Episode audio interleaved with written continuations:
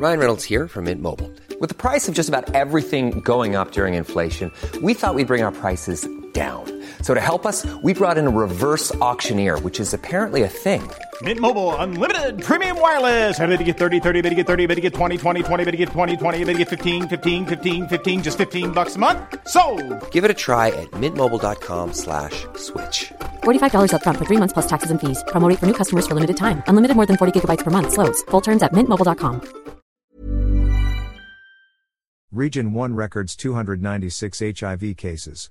Dagupan City, the Department of Health, DOE, regional office in San Fernando City, La Union recorded 296 human immunodeficiency virus, HIV, cases in the first 6 months of the year. In a press statement issued on Tuesday, December 12, the DOE said that this brings to 3,051 the HIV cases in Region 1, Ilocos, since 1984.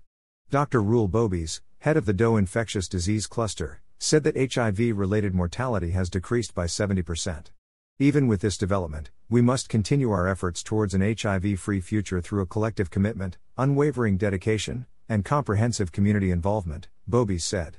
According to the Regional Epidemiology and Surveillance Unit, 45 of the new HIV cases were recorded in July, with Pangasinan having 28 confirmed cases, the highest in the region.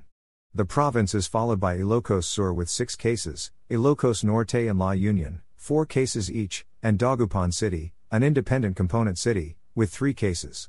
By fostering an environment where every individual with HIV/AIDS is given importance, supported, and granted the opportunity to thrive, we can ensure that no one is left behind, Bobis said. Given this backdrop, the DOE said it continued its advocacy to raise awareness and eradicate the HIV and AIDS stigma by empowering communities to get involved in all aspects of HIV plans and programs. During the celebration of World AIDS Day in Bantay, Ilocos Sur last November 29, Antonio Albornoz, DOE Assistant Regional Director, said that in order to realize the goals of eliminating AIDS by 2030, it is important to involve community leadership. The community should be involved in planning, policymaking, funding and monitoring activities because these will help reduce the stigma and strengthen psychosocial support for patients, Albornoz said.